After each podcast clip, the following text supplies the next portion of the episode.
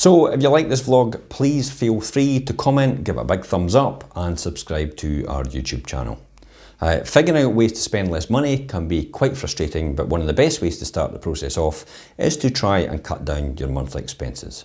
By making these small yet practical changes, it can really have a positive effect on your monthly bills.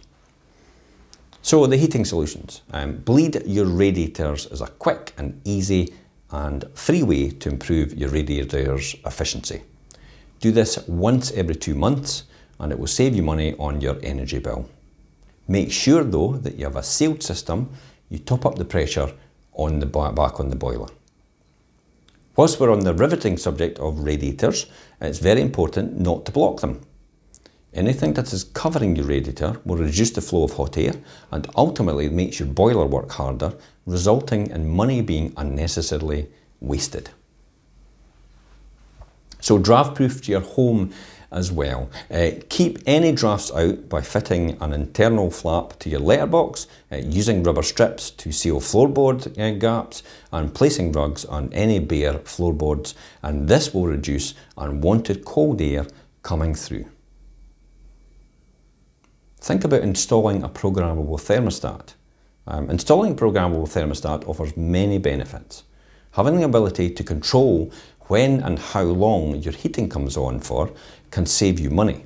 Uh, according to Compact Appliances, for every degree you raise or lower, you can save up to 2% on your utility bill. Having access from your mobile phone is incredibly efficient. Unlike self-timing heating systems, with the Thermostat mobile app, you can be sure your heating is only being used when someone is in. There is no point in it being on if no one is going to be in your home for hours. So be smart with your money. So install CFL or LED light bulbs.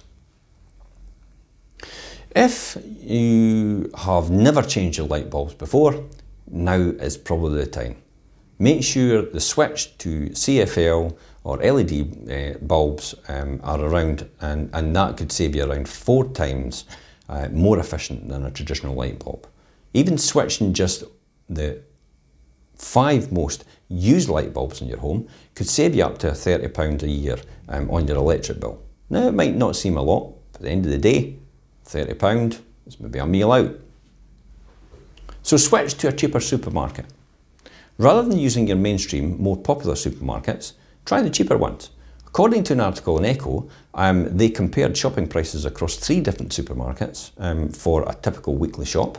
Um, Aldi came in at the cheapest with a total of £26.86, followed by Asda's at £28.72, and then lastly, um, £31.68 um, for Sainsbury.